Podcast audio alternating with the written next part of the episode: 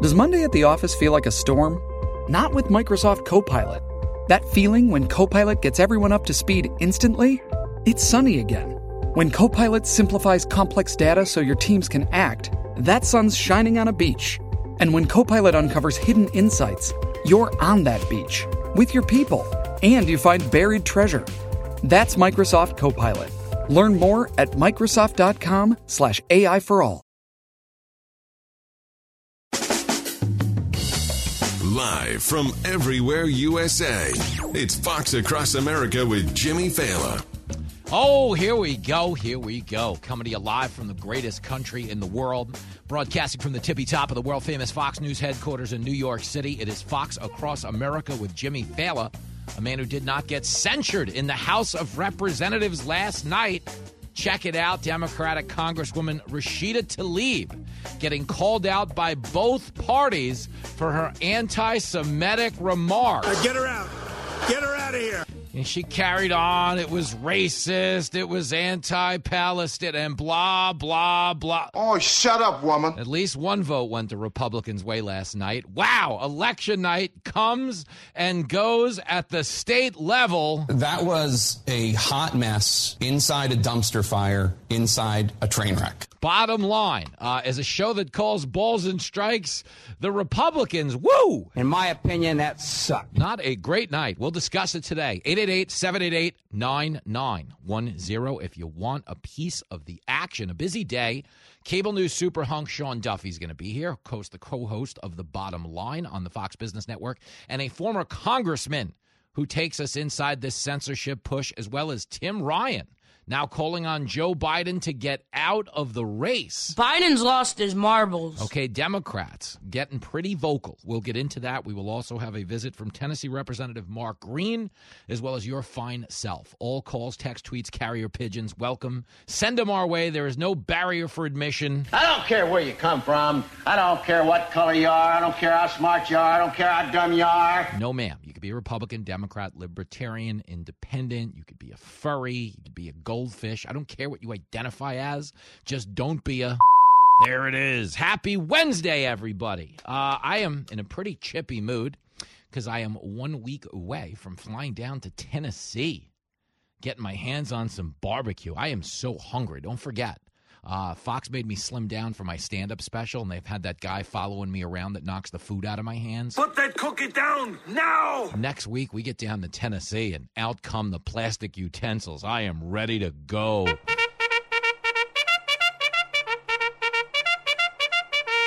It's going to be bad. Uh, if you are in the area or not in the area, the Fox Nation Patriot Awards, you can get tickets you can come to live TV tapings of all your favorite Fox shows. You can watch me do stand up. You can see handsome Pete Hegseth hosting it. Uh, tickets are at foxnation.com slash Patriot Awards if you want to come hang out at the Opryland Convention Center down in Nashville. It's actually a pretty cool experiment. It's basically like – a cable news petting zoo. They locked us all inside the same hotel with all of our fans, opened up all the bars, and just let us run loose for 48 hours. This could be a problem. Uh, it was a, a, lot of problems. Last year, all of them were glorious. So if you're in the area uh, or not in the area, as I said, and you want to fly down to Nashville, it's such a stampeding herd of happiness. We'd love to see you there. Uh, it is Thursday night, November the 16th. It is the Fox Nation Patriot Awards. You can get tickets or get more information at foxnation.com slash Patriot Awards. And if that's not enough, Jimmy Failla, I will be down in Florida next weekend, Friday night the 17th, Saturday night the 18th. I am at the Off the Hook Comedy Club. Two, tick, uh, two shows both nights. You can come hang out with me and Ryan Reese, and you you can get rowdy. We're going to get tanked down in Naples. Fat, drunk, and stupid is no way to go through life, son. Well, it's going to be a great way to go through Naples. So if you're in the area, Off the Hook Comedy Club, Friday night, November the 17th, Saturday night, November the 18th. Right now, of course, as the show gets underway, I am here with you. And uh, let's talk about this tonight. The third Republican debate is actually going down tonight. Does anybody care? The answer would be no. Nah, they don't. Nobody cares. Uh, Dana Perino was on the show yesterday. She co moderated the last presidential debate. Stuart Varney was on the day before. He co moderated that debate with her. Uh, and they both said the same thing. Uh, without Trump on the stage, you're not going to have the same wattage, number one. You're not going to have the opportunity for any of these candidates to really have a breakout moment because they're not landing a punch against the heavyweight champion. And what I mean by that is Nikki Haley and DeSantis are toe to toe right now. Uh, she is now leading DeSantis in most polls. Most people think she has a good shot to catch Trump. Wrong. I'm not saying she will, okay, but I am telling you those moments that happen at presidential debates where someone has like a f- epic clapback or tells a joke, you know, does something that like really stands out and it goes viral the next day and it's the only thing we're talking about. Those moments usually happen because somebody lands a punch that's kind of like a shocking knockdown or that's just kind of such a funny breakout character moment that we go, wow, I never knew that person in that light.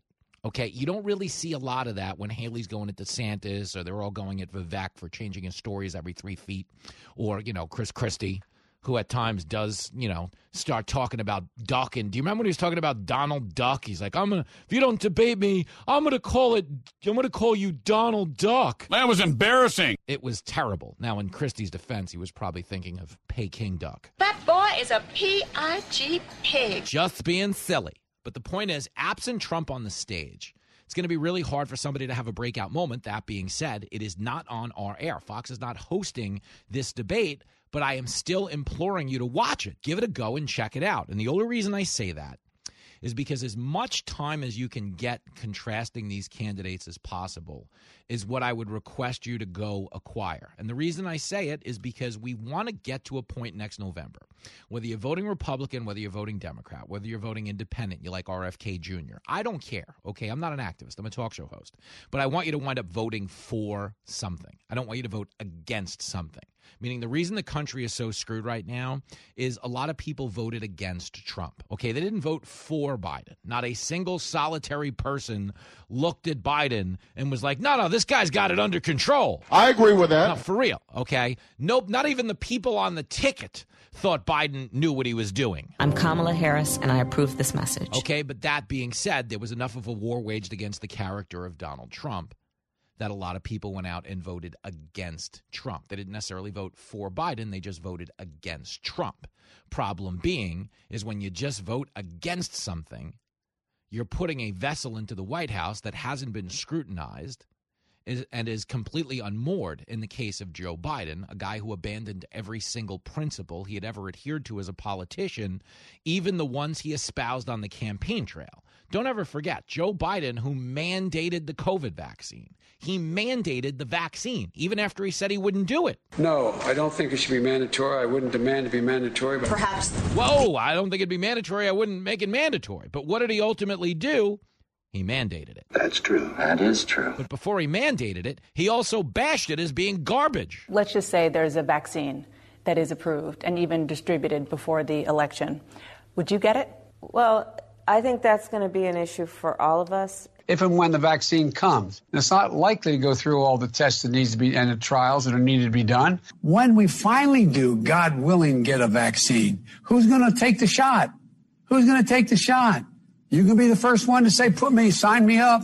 Whoa! So I guess we have some issues. no issues. They just completely abandoned that principle. On the campaign trail, it was garbage. Then he got into office and was like, no, no, it's legit. It's good. You got to take it, but I won't mandate it. To ultimately, he mandated it. Biden is a guy who is a traditional politician. And every single move he has made as president has been a response to the polls. He is not a guy out there, okay, as the president of the United States who leads the room. He is a guy who reads the room. You understand? That's why the White House, which was standing firm with Israel, saw their poll numbers fall with Muslims by 17 points and immediately ran out and issued a warning about Islamophobia. As everybody in the world is vowing to blow Jewish kids off the map at every college campus in the country, okay, as we just saw a 69 year old man die at a protest in California over the weekend, a woman drive her car into a business where she thought the Jewish people were inside. We've seen so many physical acts of violence against the Jewish community. And what did the White House do? They warned us about Islamophobia. I mean, that was absolutely dreadful. And I'm not saying, okay, I'd be okay with Islamophobia. What I'm saying is that's not the issue right now. But they made that move because they were concerned about the political cost of not doing so. Okay, everything they've done in office is a response to the polls. It is a response to the media. And you have an empty vessel as a president in a guy like Joe Biden. I keep forgetting I'm president. But he is. Okay, he is. And this is the sad reality of right now. Okay, we're living in an America where people have somebody in office that none of them wanted to be president. They didn't care. It was just like anybody but that other thing. But the truth is, we're now at a point where we don't have superficial luxuries. We can't elect or not elect a president based on how they behave on social media. Okay, that was luxury. Whether or not you like tweets about the cast of Saturday Night Live or a president calling Rosie O'Donnell a pig at three in the morning, yeah, it's unkempt. I wasn't a fan of most of it. I got to tell you the truth. But it was a superficial pursuit. Okay, it wasn't a situation where we were compromised at the southern border like we are now, or the economy is is teetering on the brink, inflation's at a 40 year high, and you got to turn tricks behind the gas station to afford a gallon of gas. Okay, that's where we find ourselves now at the precipice of World War III.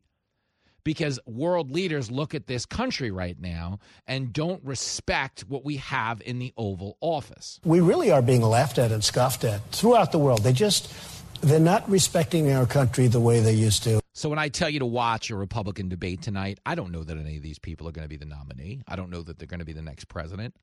But if you have the time to scrutinize them, to spend a little more time on them and get a feel for the character of the individual, as I try to give you whenever they come on these shows, uh, you might come away with the opinion that you could vote for one of them. Even if they're not your first choice, you could be, vote for them. You might be voting for Trump.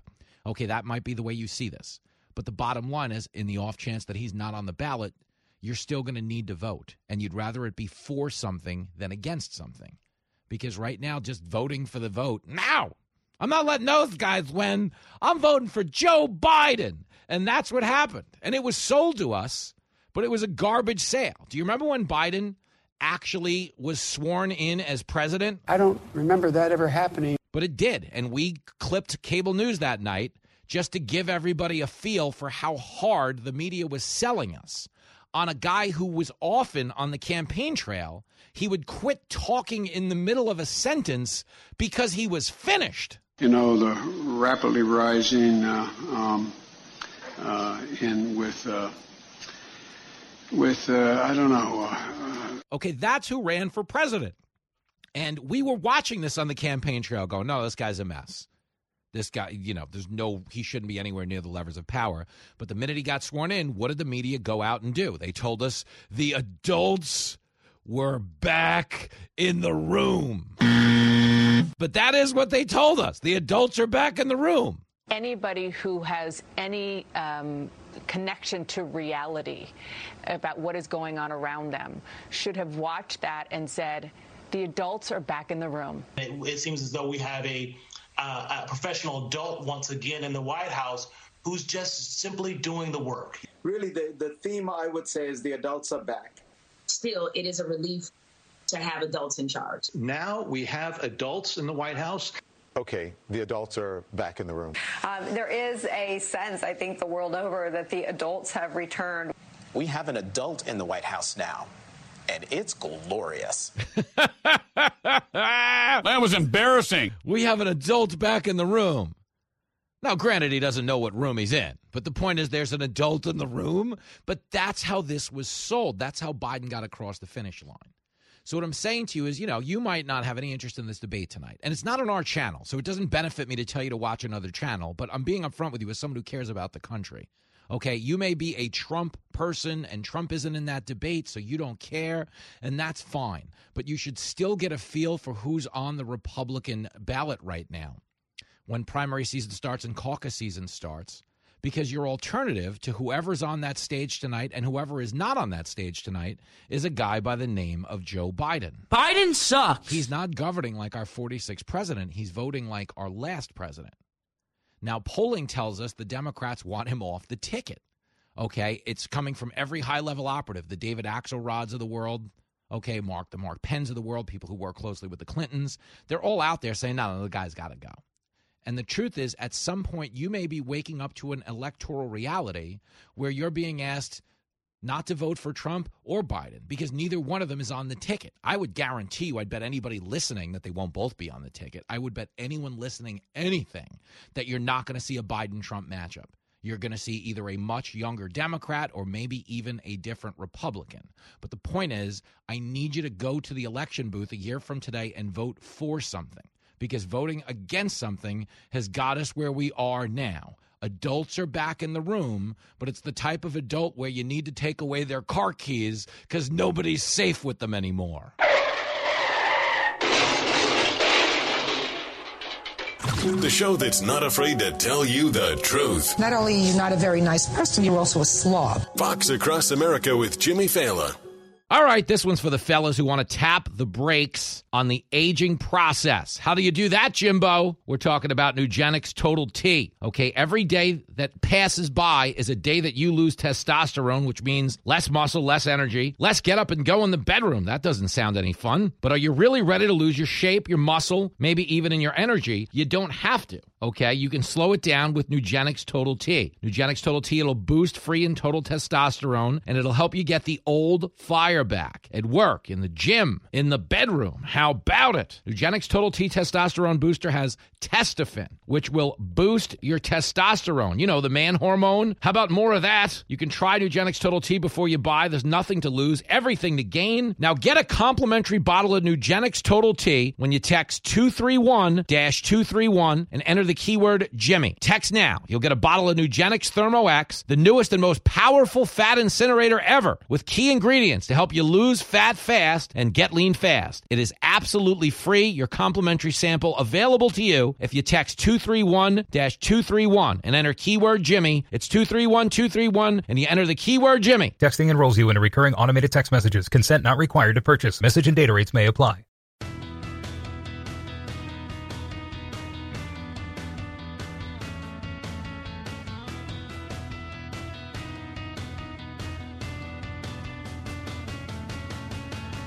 They're singing Take On Me by a-ha as the Republicans get on stage tonight and battle it out to see who will take on Biden. Uh, I had a caller standing by who says it could be a member of tonight's lineup and that Trump won't be the nominee. Christine, down in Houston, Texas. Christine, is that true? Yeah, well, I have some feelings about that. Former Long Islander, though. Whoa! Jimmy. Whoa! What hood? Yeah, yeah, Uniondale. Remember Uniondale? Oh, do I remember Uniondale? That's where all the good Hofstra bars are, girlfriend. You got it. You got it. So, so did Anyway. you form this analysis after drinking nickel beers at McKeeb's, or is this okay? No, Oh, no. Just need to know. Actually, I, I listen to talk radio a lot, and I'm forming the opinion right now of Mhm. that the polls are totally inflated. Ooh. Because if you look what's happening to Trump and the Trump family, which is horrible, Mm-hmm. who's in control? Yep.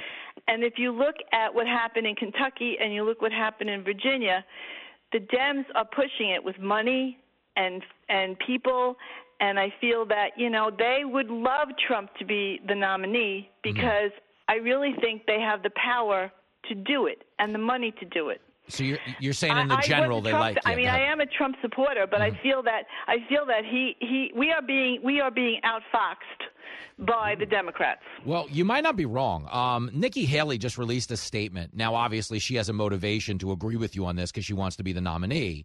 But the data in her statement is accurate. She says, you know, and this is true, in the polls everybody keeps talking about about Trump beating Biden, he's beating Biden within the margin of error. Whereas Nikki Haley is beating Biden in six out of six states, not five out of six states, and she's well beyond the margin. Bigger than that is she says Trump can't win the general, and the Democrats want Trump to run. Now, you, like me, Christine, I've been making this point that the primary is not the general, and you need to get a lot of females and independent voters to vote Trump. I don't know that the 91 indictments help him. So I don't know. I, I don't know. I, you might you might be onto something. Although you're about to get I- blasted on Truth Social for saying it. Well, no, I just feel that you know at this point they they have look at the history even through the last election. The polls were supposed to be Trump, Trump, even though it was they were kind of he was a mm-hmm. little ahead, he wasn't ahead, but Biden won. Mm-hmm. And then look at the red wave. We never had the red wave. Why didn't we have the red wave? Mm-hmm. Because they are organized. They know how to spend their money. They know how to get into into small towns and get those people out. Yep. I mean, living in Houston here, it's it's been it's a challenge, especially from Long Island. Coming down to Houston was a big eye opener, especially in politics. I bet. Oh my goodness. Well, I'll tell you what. I think part of that problem too is Ronna McDaniel, as the party chair, keeps underachieving. So I am nominating you. I don't know that oh, you'll I get agree. the gig. I agree. Well, We've had I- I- discussions yes, about that. My I know. and I. And I'm gonna I'm gonna lose you in five seconds, but you're gonna get a call from the RNC, Christine. You're running the party now. Congrats. Get to work. Shipping can make or break a sale, so optimize how you ship your orders with ShipStation. They make it easy to automate and manage orders no matter how big your business grows. And they might even be able to help reduce shipping and warehouse costs. So optimize and keep up your momentum for growth with ShipStation. Sign up for your free 60-day trial now at shipstation.com and use the code POD. That's shipstation.com with the code POD.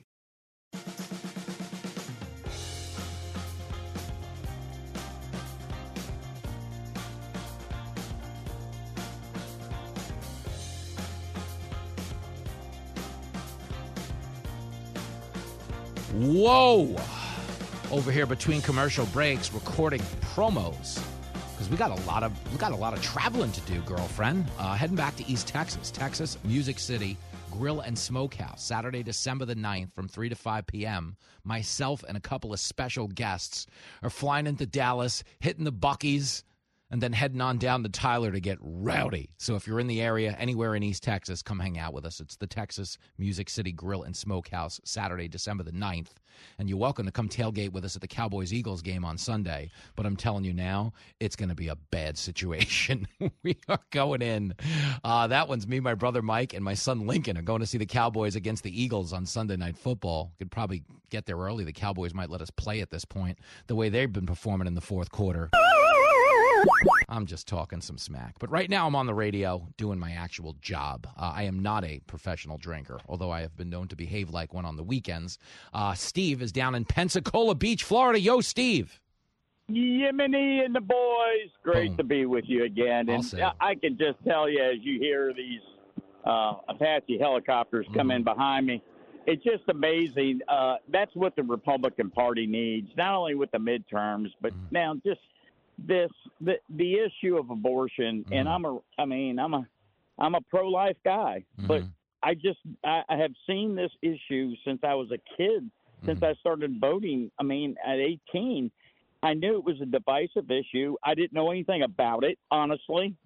I mean, I- I really didn't know what it was all about. But now it's so ingrained into our parties that the Republican Party has not been able to change. And Christine, that last caller, even though I would give a million dollars to see the reactions of people in Houston, Texas, with that accent, but uh, I mean, she she was absolutely correct. I mean, it's you know, it's very difficult. Ron McDonald needs to step down, and we need new leadership, and you can do that. Just like if Biden, I do not think he's going to make the ticket. Nope. But I again, if we don't get our crap together, we're going to lose again. I know. And it's it's obviously it's clearly evident that we have no ability. Alabama super majorities in the House and the Senate and the governorship. Mm-hmm. Same thing with Florida.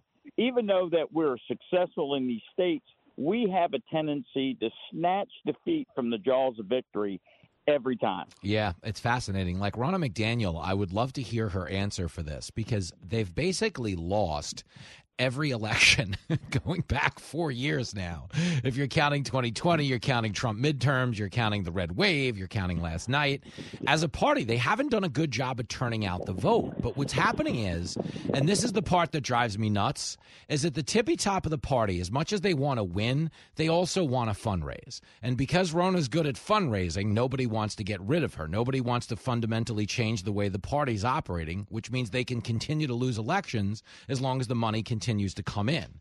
But I think there's a reckoning because the country's at a point right now where, you know, go along to get along for the lobbyist money isn't really a sustainable business model for either party because the country's a mess. So I do think we need cha- a change in leadership at the top. Would you swap out Ronna McDaniel if you could? Absolutely. And listen, as a you know, I was elected as a city councilman in, in Mobile, Alabama, and I was a Juno Beach boy. Mhm. I was only there for two years. I had to work my rear end off. Then I became a county commissioner. I was still not trusted because I came from South Florida and up. You know, you, Mhm. you only get elected in Alabama if you're born underneath an oak tree. but the deal is, we don't have workers anymore. We have people that are rich. No disrespect to Mm-hmm. being rich. I love people who are rich and work their ass Yep, butts yep, off I for gotcha. it. But the deal is, they got to work the street. They got to walk door to door. They have to go meet and greet people, the common people. And we're just, we do it through fundraising, just like you said. And we do it through television. There's no politicians, and we have no bench. Mm-hmm. Including the chairman of the Republican Party, that knows how to go out there and greet people. The same reason that DeSantis has issues with his personality, and God bless him, great governor, we love him mm-hmm. but he has to. You got to have a little sex appeal. Yep. Are we allowed to say that anymore? I mean, just? Go for go for it. I've pulled the goalie on this show. I quit trying a long time ago. Just yeah, you do what you got to do, man. Uh, there's a war going on. It's like if people want to censor our speech now. It's like it's it just it just seems like the wrong battle to be fighting. Some pun intended. So I'm with you. Sex appeal all You're the way. greatest. we need an OnlyFans account out of this next candidate. Whatever it takes. Get going, Steve. Amen to that. Brilliant analysis, as always. Thanks, brother.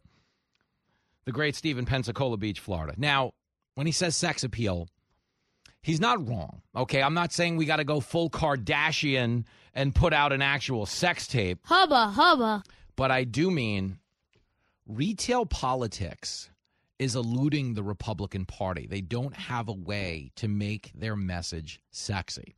Like the Democrats suck, which is true right now in terms of how they've governed, it doesn't necessarily make the case that your policies would be better.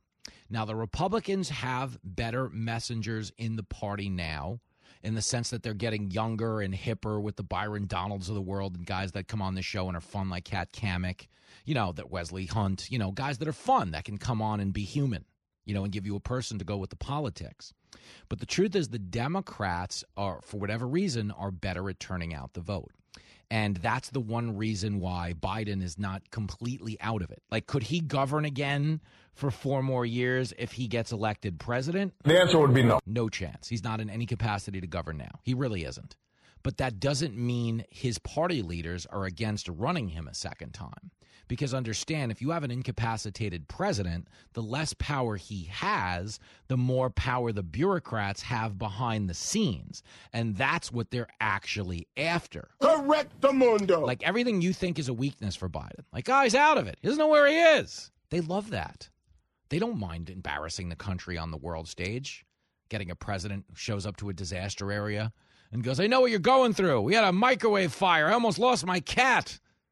While 800 people are missing in Maui, you know, they don't mind that. And we get laughed at, and he keeps telling the, the Amtrak story. He told it twice. He told it twice in one day on Monday. We have a president that is clearly not all there. It, but understand this it's a story that's been debunked 12 separate times during his presidency by CNN alone. CNN is the worst. Fine, but they're not exactly MAGA monthly, okay? If they're debunking a Biden story, it's because it's so demonstrably false, they'll look ridiculous even by their own standards, assuming they have some. Okay, but the bureaucrats in Washington don't care about making that the face of our country. They limit his exposure. They run a prevent defense. Send him out there in front of a teleprompter for two minutes a week. Keep his schedule light, and you guys do whatever the hell you want behind the scenes. That's the gamble, okay, that they're willing to take right now with the direction of our country. The internal debate that's happening behind the scenes is whether or not they can effectively pull it off a second time. The poll numbers tell you that he can't do it okay no matter how much they tell you biden is with it and he's sharp as a tack and he's got it you don't understand hardest working guy we've ever seen Come on, don't bullshit me. okay tim ryan is a former democratic congressman okay a guy who endorsed joe biden and i think up until yesterday remained pretty close to joe biden here's his take on 2024 clip three the whole country wants to move on. And I, I think that it would be uh, the right thing to do for the president to not run. What's in the best interest of the country here? And I, I don't mean to be so frank. I love Joe Biden. He's done a great service to this country, but now it's time for us to just take the next step. Oh, come on, man. But that's what he's saying. CNN saying the same thing. Here's David Chalian, CNN's political director. Uh, clip one. The country has soured on Joe Biden. There's just not another way to put it. According to our latest CNN poll conducted by SSRS, a national poll uh, gives us this snapshot in time. Biden's approval rating is 39% in our poll, 61% disapprove of the job he's doing. Look at it by party. You see that even among his fellow Democrats, he's only at 77% approval in this poll. Only a third of independents approve of the job he's doing. I mean, wow. You're a lying dog faced pony soldier. He's but he's not a lying dog faced pony soldier. Sixty-one percent disapprove. Okay, and there's a bigger number than that, which is that 76% of Americans think the country is going in the wrong direction. Here's Rick Klein at ABC, clip seven. Voters are just plain frustrated across the board. 76% of adults in this poll say the country is headed in the wrong direction. Only 23%, less than a quarter of the country, say that we're headed on the right track. And the issues that are animating voters' frustration, it's almost unspeakably vast and broad. Economy, 74% of Americans say it's very important to them personally. 69% say the same about inflation. Those are issues in our poll that tend to favor Republicans. Voters say they trust Republicans more than Democrats on those issues. I mean, they're not wrong. Okay, the voters do trust Republicans more than Democrats with the most primal issues. And the truth is, people in the media really want to win this election. Okay, they like being in control. And they really, really, really want to sell out for whoever the Democratic nominee is. That includes Biden. So remember this. Just timestamp this moment in your brain. Okay? They don't want him on the ticket because they don't think he can win. That being said, if he winds up on the ticket, oh, they are all in. Okay. What they're essentially trying to do right now is call balls and strikes. Nobody likes him. Country's heading in the wrong direction. It's time for him to go. And the reason they're doing that is they're trying to claw back some of the credibility they lost over the last five years. So when it comes time to shill for whoever the next nominee happens to be, they can go all in. And some people who've been following them day to day go, well, you know, they they did bash a Democrat in Biden, so clearly they're pretty impartial over at CNN. People aren't buying at CNN, you dumb bastards. But that's what they're going for. They want you to believe, well, no, no, look, they, they criticized Biden. Yeah, when they thought he was about to get off the ticket. But understand, if Biden gets back on this ticket, they're going to go all in. And all they're going to have to do is go with the, well, anyone's better than whoever this white supremacist Republican is.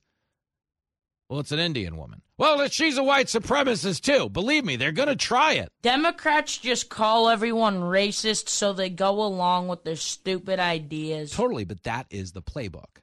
Okay, so if Biden winds up being the nominee, all the people that are trashing him right now in the in the liberal media will turn around and endorse him and say, "Oh, he's fine." You know, the polls were a little ba- banged up, but they were banged up for Obama when he was an incumbent. The only difference is Obama was 175 years younger than Joe Biden was at the time. Tell him like it is. Okay, he had that going for him, and he was trendy.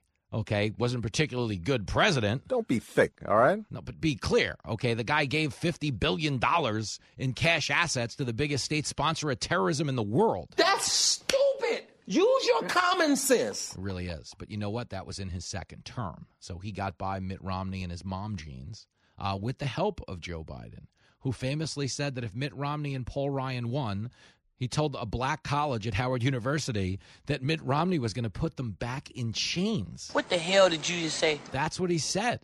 Could you imagine Joe Biden? But that's, you know, let's not act like he hasn't been willing to go there in terms of racial gaslighting. If you have a problem figuring out whether you're for me or Trump, and you ain't black. But the problem is, it's going to take more to win an election right now than calling Republicans racist. Because calling Republicans racist doesn't secure the border, it doesn't lower inflation, it doesn't lower the price of gas, and it doesn't get Congress to keep selling out our country while they ship billions of dollars overseas. And it's not to say you shouldn't support Israel, it's not to say that you can't support Ukraine. But we're not getting an accounting of any single solitary dollar going to Ukraine. Whenever we ask, we just get screamed at and told we must be puppets of Vladimir Putin. I think he's got a point. Yeah, and the point is, all of that spending okay, whether it's on the level or not, is coming at the expense of a lot of needs here that have been abandoned under the current president. So the Democrats aren't going to get by just by going, well, the other guys are racist. Okay, they're going to have to, you know, put out a formidable candidate. They don't have one right now in Joe Biden, and they know that. Okay, the challenge for Republicans, knowing how inept the party is as a whole. Okay, understand the Repo- Republicans were supposed to win in the midterms in what was called a red wave. We're going to have a red wave in the midterms. Didn't come close. They didn't take back the Senate as everyone predicted, and they barely hung on to the House. You gotta do better than that. But did they change leadership at the top of the party after that spectacular underachievement? The answer would be no. Okay, last night they lost overwhelming control of the state legislature in Virginia. If you're listening on WNIS, you probably heard me on the radio last night doing a guest spot. Okay, we went into that with measured hopes. Okay, we know the voting history of the state of Virginia, but we know Glenn Youngkin is a pretty popular guy. Managed to flip the state and beat Terry McAuliffe last time around. But lo and behold, last night was not the result anybody was looking for. And the point I'm trying to make, and Christina, as a caller, alluded to this earlier, is if the Republicans are going to win this thing, okay, it's all about the candidate. Okay, the party itself is terrible. They say nice things. Democrats bad, anti-Semitism bad, secure the border bad. Okay, but none of it's actually getting done. Okay, and at a party level, they're good at fundraising, they're bad at winning elections. So if they're going to win this thing, they do need a candidate who appeals to independents, who appeals to women, who will in fact boost voter turnout in a way that a lot of these lackluster, you know, lower level candidates haven't done in the midterm races or in last night's race. So I'm not telling you Trump can't be the nominee. I'm not telling you it can't be somebody on the GOP debate stage tonight. But what I am telling you is whoever is going to win this thing is going to have to make a lot of plays all on their own because the party as a whole is terrible. What can I tell you, kid? You're right. When you're right, you're right. You're right. It's the fastest part of your workday. Wow, you're pretty quick for a big guy. Fox Across America with Jimmy Failla.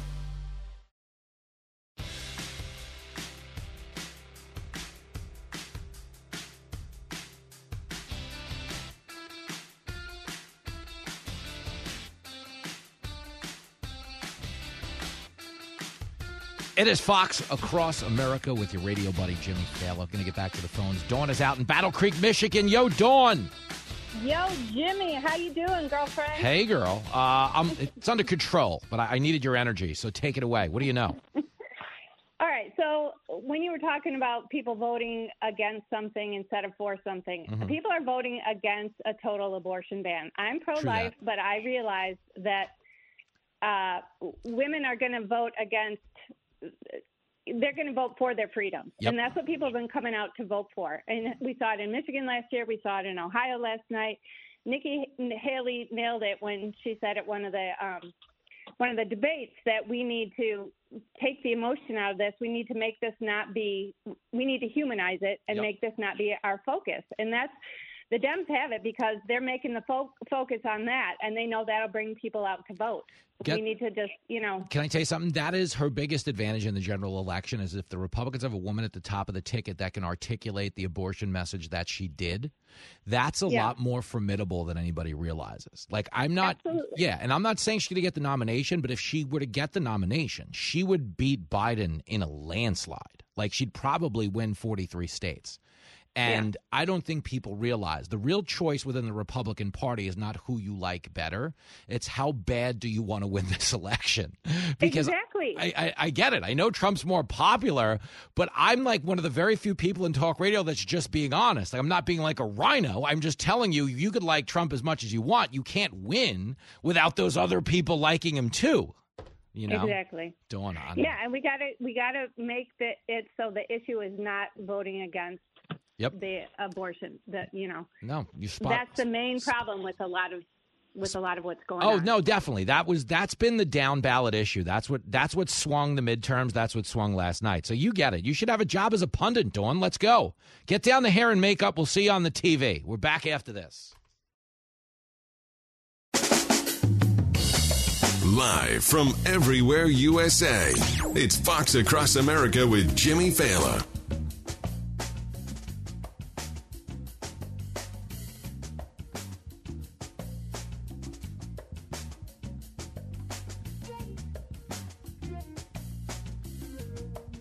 Oh, look who made it back into the studio.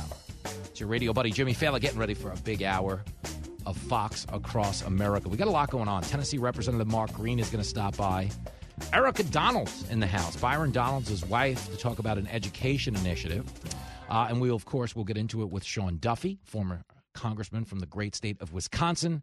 And, of course, your calls, text, tweets, carrier pigeons, even smoke signals if Elizabeth Warren happens to be listening. You're all welcome. It's uh, an all skate here on Fox Across America. Freedom!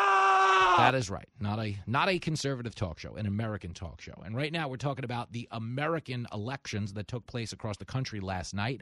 888-788-9910 if you want to weigh in on them. Um, long and short of it is it was a colossal underachievement for Republicans yet again. They're very bad at winning elections as a, as a party, and a lot of it does make its way back to the abortion issue.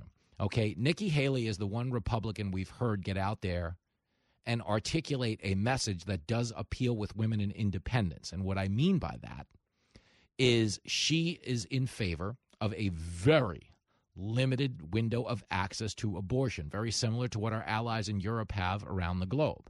Okay, maybe a 15 week cutoff, an exemption in instances of, you know, rape or incest, or if the mother's life is in danger. I know a lot of pro life people listening go, hell no, there should be, you know, no exceptions for anything. You can't abort a baby, choose adoption. I get that that's your position.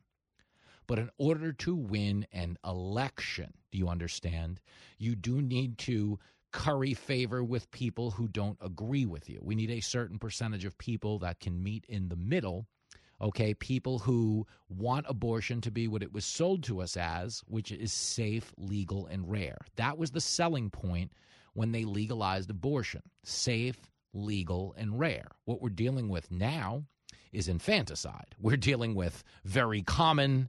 They celebrate it now like it's women's empowerment. No, I'm not going to be bogged down by a baby. I want to go spend the rest of my life in a cubicle somewhere. My career, that's supposed to define me, right? And the answer is no, it's wrong.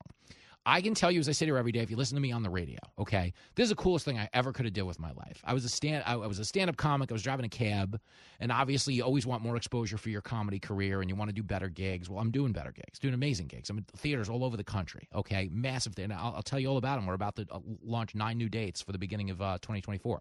But the point is, okay, having done all of this, what do I talk about every day on this nationally syndicated talk show? I used to drive around in a taxi for 84 hours a week, listening to nationally syndicated talk shows. Somehow, through the grace of God, I'm actually hosting one. Okay. And what do I talk about every damn day when I get on the show? I talk about my kid. Bingo. Okay. Your career does not define you, even if your career is wildly successful, even if your career is a flaming disaster. If you have a good relationship with your kids and your family and you know how to f- have fun, you're winning. You're winning in life no matter what your career happens to be doing at the time. He's a lousy dad, but he's right. So I was winning as a cab driver because we were laughing our asses off every night. Uh, in our house, me, Jenny, and Lincoln, and I'd certainly be winning now. Okay, and it would seem as if my career might be on the upswing, uh, it, professionally on paper anyway. But the things that define who you are and your experience in this life, it's not get rid of a baby so you can go claim to be empowered in a cubicle somewhere, working yourself to death. Okay, and you can take whatever pursuit you want. But the point is, a lot of people on the left have repurposed the abortion issue as an attack on women. Now, the truth is, abortion has always been an attack on babies. Okay, that's straight up. But getting past that for a second, when they overturned Roe versus Wade, they didn't ban abortion per se. They sent it back to the states where the states could individually vote on how much access they were willing to permit. Okay, in the great state of Ohio, where Jenny comes from, they had it on the ballot last night, and the state voted in favor of abortion access. Guess what? It's here to stay. Doesn't mean you have to like it, but it means if you're a Republican Party that wants to win national elections, okay, if you're not winning local elections because of the abortion window uh, issue, guess what? There's no chance you're going to win national elections. Okay, this is an issue that turns Democrats out. I understand Republicans are passionate about it too, but not in the numbers that Democrats are. So the meet me halfway is you provide a very sensible and limited access to abortion politically. Okay, if you're just, you know, pro life no matter what, I get it, stand your ground. But in terms of having the ability to change that issue, you don't actually have it. You don't. Okay? And I'm just leveling with you. 888 788 9910, whether you agree, whether you disagree. Daniel is in El Paso, Texas. He knows things. Yo, Daniel. Hey, Jimmy, let me say it's an honor, buddy. Oh. This is your pal that's a truck driver, but I was the guy driving a cab in Vegas. 100% disabled vet. I'm begging for 52 seconds. If you'll grace me, I'll go to a minute and seven. Take it away. I love it. Analogies a lot. I love your analogies. And here, America was the king of the jungle, Mhm. and we're now the the uh, gazelle or the what do you call it, the black and white one? Yeah, the zebra? That's all torn up. That's Biden. Okay, but what I really want to say is. The Democrats, they're very good at using abortion. Oh my God, they're taking abortion. Ray, Roe versus Wade mm-hmm. overturned, just like they're doing with the Palestine. All the kids in college, 85 percent, 85.5, could not find Palestine on a map because they don't know where Israel is. Okay, so my point is that, that they're good at that. Mm-hmm. So they're always saying that Demo- you know Republicans are the dumb and uneducated, but these, they get these kids that are blind and tell them, "Oh, abortion's being taken away." It just went to the states. So I, I love you, and I want to say this on a personal note because I've mm-hmm. just been listening to you. You make my day when you say everywhere across America. I'm in a different place as a truck driver every single day. Wow. When the, at the seven minutes after, whether it's 807, 907, 1007, mm-hmm. when you come on, and here we go, here we go, makes my day. I absolutely love it, bro. I mean, as a person. Ah, Daniel. When you just said that about your kid, yeah. whether you make a great career or not, what you said about your kid, I sacrificed 27 years away from my kids as a merchant marine Mm-hmm. for the government, a truck driver, but they had a better life. But I, I honor you for saying that, and I think I want you for vice president. Trump's going to win. Whoa! Trump's going to win. You know why? Yeah. Because we need somebody who can stand up. We need a baller, a shot caller. Yep. Okay. I love Nikki Haley. Bright, sweet, all the right answers. Uh, uh, China and, and, and Putin are not shaking in their boots. No. Okay? Uh, They're listen. not shaking in their boots. Fair. Okay. I love you. I mean that, bro. I, I love I you more. I need you. I need you to love. I want you to love me on a Vice president. presidential level, though. Next time. up the stadiums. Vice President Jimmy Failla. I'm not even joking. God bless you. You're the best, Daniel. We'll do it again. This was epic. This was amazing. How about Daniel? Says I could be the vice president. Daniel doesn't understand that there is a background check if you want to be vice president, and uh, That can't be good. Not for a guy like me. I would like him to say president, though. I mean, I mean, he says, you know, Trump should be the president. I should be the vice president. I should be the president. Wrong. I mean, if you're going to call up and say the nice stuff, Daniel, I kid. And uh, thank you uh, for sacrificing so much for this country as a merchant marine. And thank you for getting it. I, I will tell you this every day on the abortion issue. Every day. No matter what I'm doing, if I have a 22 hour workday, it's. It's very common. Like right now, things are a little, you know, a little easier right now. There's a war going on. There's not as much TV for me to do because they don't want me making balloon animals and doing card tricks while people are dying. Which I respect that. You have to have reverence for what we're dealing with. But understand, in a lot of these normal days for the past two or three years, like I, you know, I will work like an 18 hour, 20 hour day a lot of days, you know, and, you know, working on a lot of projects and stand up and everything else. And it's fun. I enjoy it. Um, but I always get through it and never feel it because I know somewhere in the world Lincoln's having a good time. He's playing with his friends, he's at football practice, he's running around with his grandparents, either here or in Ohio.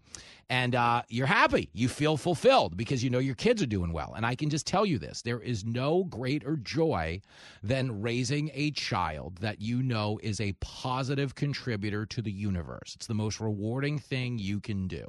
So when they get out there and weaponize abortion as like this must have item for a woman to find happiness and fulfillment, no, it's not.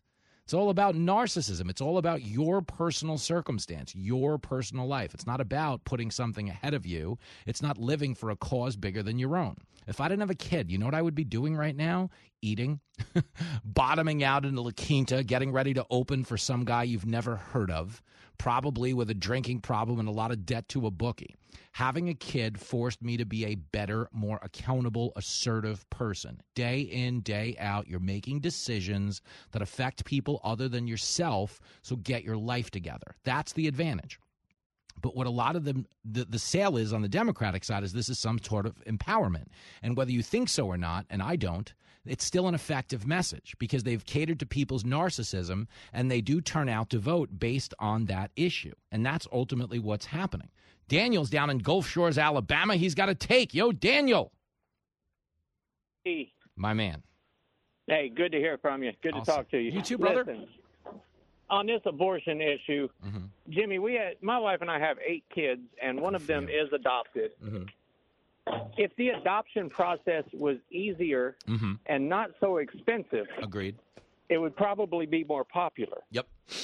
Uh, I, I I don't doubt that there's a lot of things that could be do that could be done um, to increase the odds of people choosing life. Like I agree with that a hundred percent.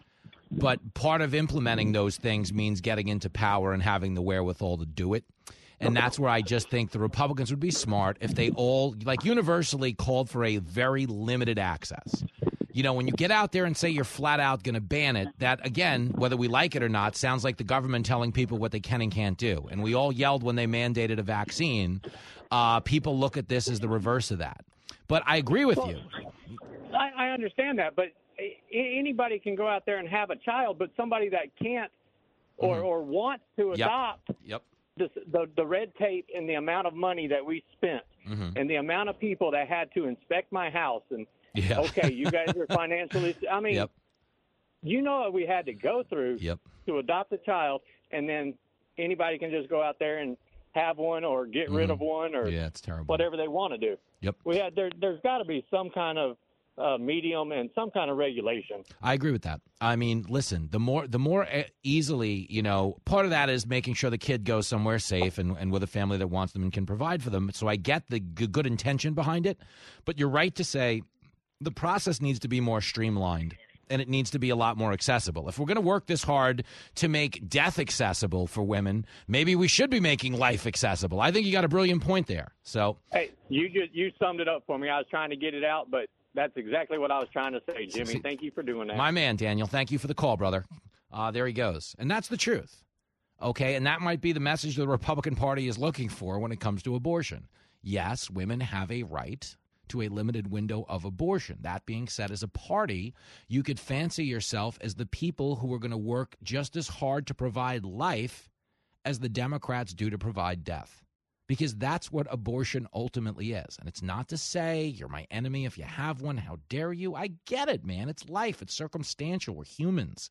We make decisions influenced by circumstance. And, you know, sometimes it's hard to think beyond the moment. You know, sometimes, you know, you make a decision that might even have been the right one if you had an abortion. I don't know the answer to that. I don't know your personal circumstance. All I'm saying is, okay, when it comes to this issue and it comes to elections, there are so many issues the Republicans are better than the Democrats on. They're better on the border. Every voter says so if you look at the polls. They're better on crime. Every voter says so. They're better on the on the economy. They're better on inflation. They're better on foreign policy. Yet the Democrats are somehow winning elections right now on the statewide races because they're effectively selling the issue of abortion. So you understand if the Republicans can kind of carve out a reasonable stance and then, yes, get to work on expediting the ways people can actually choose life, then they can start winning those elections in spite of the deficit they're at when it comes to abortion. And we can have people in power that are better on the border, the economy, foreign policy, and crime and safety.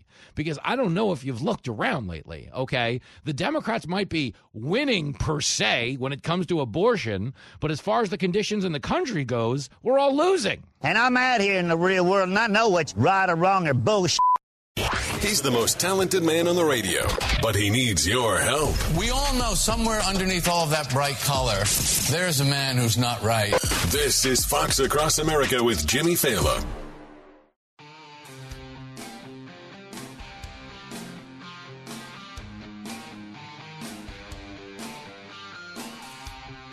It is Fox Across America with your radio buddy, Jimmy Failla, reachable to you, the listener, at 888 788 9910. We've got a lot going on. Tennessee Representative Mark Green is coming by. Erika Donald will be here as well. We're going to get back to your calls and texts and everything in between. Ezra is in Atlanta, Georgia. Yo, Ezra. Good afternoon, James. How how's everything? Good. Yeah, I guess, So- man. You make make some sense here. Take it away. Well, uh, it's driving me crazy because I try to be sensical about Mm-hmm. the whole thing. So on the abortion issue, you know, it's a horrible decision for people to have to make. Mm-hmm. But if we the Republicans remain extreme of no abortion versus the Democrats extreme of in, in eight states you can have abortion on its birthday, Mm-hmm. why don't the Republicans do what the Democrats do? Say we'll make it in four months, get elected, and mm-hmm. then lie about it and then do whatever they want later. second point, well, you know what I mean? That's what Democrats. You're not do. wrong. You're Well, not wrong. Second, mm-hmm. all right. Second thing, I'm not going to be wrong about is legalizing weed. Mm-hmm. Yesterday, Ohio passed a ballot initiative to legalize recreational weed. Mm-hmm. That brings the total of electoral votes of states that are recreational legalizing it to 287, and for context, 270 wins the presidential election. Yep. So, say they're going to legalize it, get all those basement dwellers out to go and vote for the best choice, and mm-hmm. take that off the ballot as, as a deal killer too. What do you think? No, I, I listen. I get that it'd be a little devious, but that is politics in a nutshell. And Right. it, you know, Right. that that's reality. And it's the, It- the- it is now. The thing is, whoever, and this is what I think Trump might even do if he's the nominee. I think if Trump's the nominee, Haley will be his VP. They realize they need somebody who can articulate their message on abortion that's a little more palatable than what we have now. Right. So well, let me bring up one more point, if I can. Mm-hmm. The irony is, is that the Democrats um, are against, are, are, for abortion. The Republicans, in a Christian sense, are strictly against it. What what the Republicans are actually doing is letting the Democrats outpopulate them if they stop all abortions. Yep. So can you pass a law that says only Democrats can? And let's do some postpartum. Let's do some postpartum abortions and go get rid of Nancy Pelosi and the squad. Oh wow, Ezra! All right, this is getting chippy. Brilliant analysis as Yeah. always. We'll do it again. Thanks. All right, but my man, Michael is down in Van Zandt, Texas. Michael. Hey, Jimmy, it sounds like it's uh, truck driver hour. A shout out to all my fellow truck drivers out there keeping America moving. How you doing, buddy? I'm I'm I'm damn good, and you're always good for morale. What's the word out on the streets by you?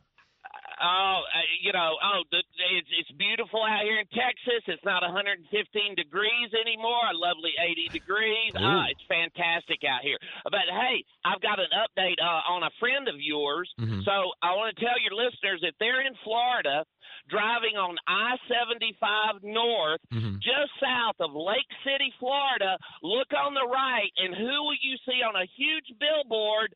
But uh, the lovely and talented Kat Cammack on a big old billboard saying "Re-elect our representative." Whoa. So make sure you look for Kat's billboard in Florida. It's fantastic. Oh, that's hot. I gotta check. I gotta check that out. Uh, I'll tell Cammack next time she's on the show.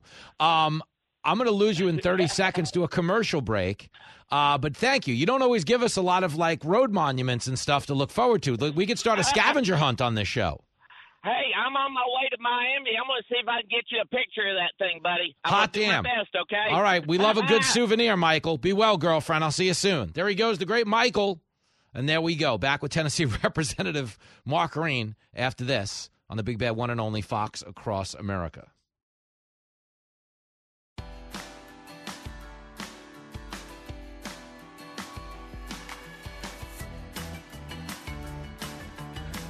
It is Fox Across America with Jimmy Failla. Fired up to talk to this next guest, superstar representative in Congress. Although I've got to be honest, although I like a lot of his ideas, anytime I hear somebody from Tennessee, I just think about barbecue. Uh, Representative Mark Green is here to try to get my mind back on the issues. Hey, man, how are you? Hey, it's great to have, uh, be on the show with you, man. Thanks. Great. great. Uh, from here, here to four, you are Mark Meat and Three Green because I just want to eat barbecue. I love it, and uh, you know we have the best barbecue in the country there in Tennessee. So come on anytime. Thank you. We'll be in. Na- we're actually going to be in Nashville next week. We have the Patriot Awards down at the Grand Ole Opry, and yeah, uh, I'll be there. Oh, get out! All right, so we'll we'll get some you and me. You can't miss me because they have a shock collar around me, so I don't eat too much for TV. That's awesome. Yeah, if you hear a buzzing sound, uh, that's usually me getting in trouble with wardrobe. Um, good development in Congress yesterday. Uh, I, I assume you were on board with censuring Rashida Tlaib. Yeah, absolutely. Uh, and and one, it needed to be done, and two, it really put uh, the folks across the aisle in uh, in a great place to define where they are on this issue and where they are in support of uh, Israel. And uh, so I I was shocked that only 22. I think it was 22 of them joined us, um, but but that's okay if they want to tell America that uh, they don't that they're okay with uh, members of Congress and their party uh, calling for the destruction of Israel, you know, from the river to the sea, that basically means the destruction of Israel.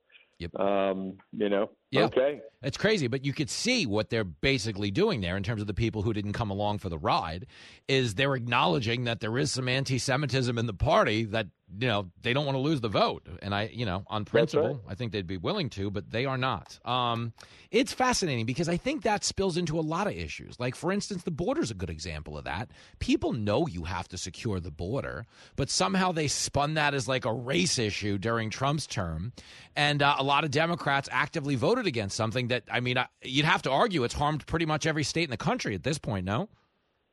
Oh, no doubt. And you've got Democrat uh, blue cities and uh, you know Mayor Adams and and Democrat states. The the governor of Massachusetts calling it a crisis now, calling it a humanitarian crisis. Of course, they're begging for more money, which interestingly enough would only uh, continue to incentivize people to come to the United States in this mass wave. But Mm-hmm. um, they, they're at least acknowledging that it's a, a tragedy. Uh, and we've had them do it on the committee. We've actually had de- Democrat members of the Committee on Homeland Security, which I chair, uh, admit that it's a humanitarian crisis, that it's uh, out of control, and, and we even had one admit that the cartels had control of the border, which was, you know, Yeah. a huge move of the needle. Yeah, it's crazy, uh, especially when you realize, as you do, uh, you know, we're, we're in the middle of this conflict over in the Middle East where a lot of people uh, wish us a lot of ill will. I mean, you're a combat veteran, you've seen it firsthand. Uh, wouldn't you say they've kind of been derelict in their duty to protect this country? Like when you hear something like 600,000 gotaways at the southern border, we have no way of quantifying what's in that pile of people. Yeah, and that was just this year. Since this president's been in office, it's 1.7 million, and there is no guarantees who's in that group. And when you can turn yourself into Border Patrol and get released immediately and paroled into the country, why wouldn't you just go straight to a Border Patrol agent? Yep. And those who aren't have got to have got to have some nefarious purposes. Yeah, that's the part that's crazy. It's like they've turned the border. You know, if, if when I was young, there was always like the one college bar that didn't check ID. And once the word got out, right? Once the word got out that they didn't check ID, everyone showed up because they knew they would get in. exactly. And I got to use that analogy in committee. That's that's brilliant. That's that's where we are now. It's it's nickel beer night. You can get in if you're 18. So guess what? There's a line around the building. Joe Biden's America, ladies and gentlemen. So crazy. I got Mayorkas coming uh, to the committee next week on the 15th, and that's exactly what I'm going to say. they have it. I don't, I don't even I don't even need credit. I just think I just think it needs to be said. I think I, I'd get more value out of you saying it uh, than anything. But again, as Yeah. a as a guy who is a combat veteran, you know it's so important to project strength on the world stage. But I don't know that you can do it if you're not projecting strength at home because leaving your border open, I don't I don't think that's strength. How could they spin it as as anything else? You know, the, the problem, uh, Jimmy, these guys don't know the good guy from the bad guy. And, you talk about the world stage, cutting a deal for five people, giving Iran six billion, trying to do a deal with Iran. You know, leaving billions of dollars worth of equipment to Afghanistan, stair stepping the stuff that's done in Ukraine on our border, basically partnering with the cartels to facilitate their massive billions of dollars that they're making trafficking human beings uh, streeting hard criminals yet uh, vilifying cops. I mean, they just they don't know who the good guy is. They don't know who the bad guy is. Whether it's the southern border or it's international, uh, this this administration is upside down. Yeah, it's embarrassing to watch. We're talking to Tennessee Representative Mark Green from the 7th Congressional District. He will be at the Patriot Awards, ladies and gentlemen. You can come down, meet all your Fox friends, uh, some of your congressional favorites as well. Is this, I got to ask, is this your first Patriot Awards? Because it's a pretty wild thing. I want to make sure I'm, I'm thinking of the right thing. Uh, oh, is this during the middle of next week? Yes, we're going to be down. Yeah. Okay. Yeah. Oh, bummer. No, that's not the one I'm going to. Oh, I'm- okay. I'm for your own safety. Some, yeah, yeah, yeah. Sorry, I misunderstood. I was confused there with confusing it with an Reagan thing that's uh, at the beginning on Monday. No, no, that's way to too cl- that's way too classy for me. I couldn't get into that thing. Are you kidding me? No, uh, this is a Fox event, but I'm just I'm just telling you this. Uh, it's way too rowdy. Okay, you've got a country to Uh, uh, save. You can't be hanging out with a bunch of P- TV people at an open bar. It's the last thing you need, man. those images might not get me reelected. Is that what you're saying? well, you know, it depends on your district. If you got some fun people, they might. That's all well, I have saying. downtown Nashville. That's my district, so uh, it's a great place and a great uh, you know place to, to blow off some steam and have fun with friends. So I love I love Nashville. Well, with that said, uh, if you get a phone call from me at 3 a.m., you'll know things went sideways since it's your district, okay? That sounds good. I appreciate we'll you time. out of jail. My man, I appreciate it. We'll do it again soon, okay? Have a great care. day. Yes, sir. My Bye-bye. man, there he goes. Representative Mark Green from the great state of Tennessee. uh, a combat veteran, but he dodged a true bullet in not going to the Patriot Awards next week because I have to tell you, it's rowdy. There are tickets available. It's foxnation.com slash Patriot Awards. It's really nuts. Like the show itself is amazing. You'll probably cry five times because it's all about honoring people who put on uniforms to protect the country and your freedoms and everything in between. But and it's and it's very powerful. And I feel like it should be required viewing because it's not political. You realize the people who put on mu- uniforms every day, these are people who just, you know, you know when you're a little kid and you're playing in the backyard and you wanted to be the hero whoever the hero was to you as a little kid. You wanted to be Han Solo or Indiana Jones, whatever the hell you wanted to be. I don't know. Captain America. Captain America, if you're like me. But anyway, okay, the people who throw on the uniform are people who wanted to be the heroes, people who wanted to save the day, people who are willing to sacrifice themselves and take extraordinary risks on behalf of strangers they don't even know. It's really powerful when you see the collective harnessed energy of all of those people coming together, you know, beyond politics to just focus on a greater good. It's a really awesome thing to be around. That being said, there's also an open bar. I don't even mean free.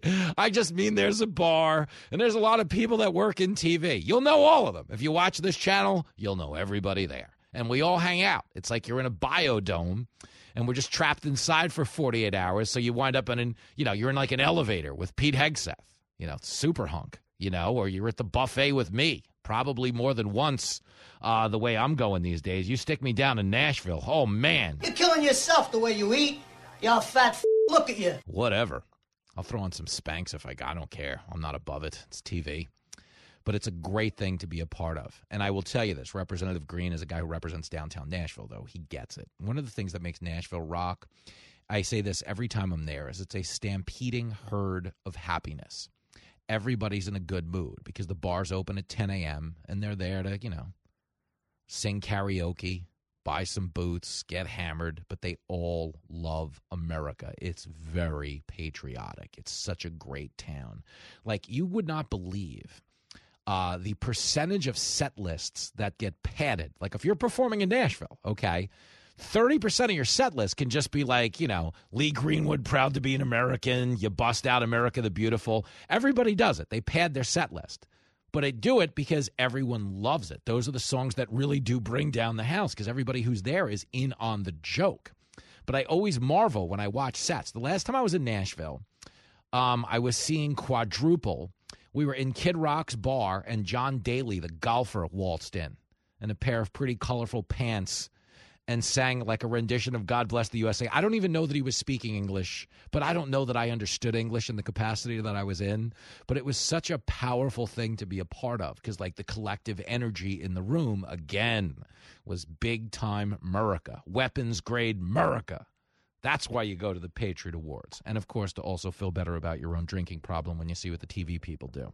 FoxNation.com slash Patriot Awards. Back after this with Erika Donalds. A show so good, it moves the stock market. The Dow racing up on Jimmy's remarks. This is Fox Across America with Jimmy Failla.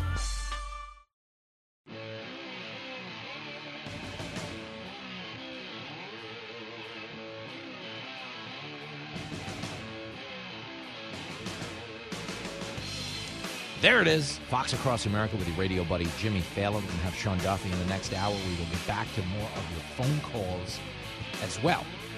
One of the things we've been talking about as it pertains to the southern border and the fact that we've had 1.7 million known gotaways since Biden took office, the fact that we're facing a humanitarian crisis here uh, in our country, the likes of which we legitimately have never seen. Okay, you've had 8 million people come into this country under Biden and Mayorkas. You have no idea how to defend a nation. They have no idea at all.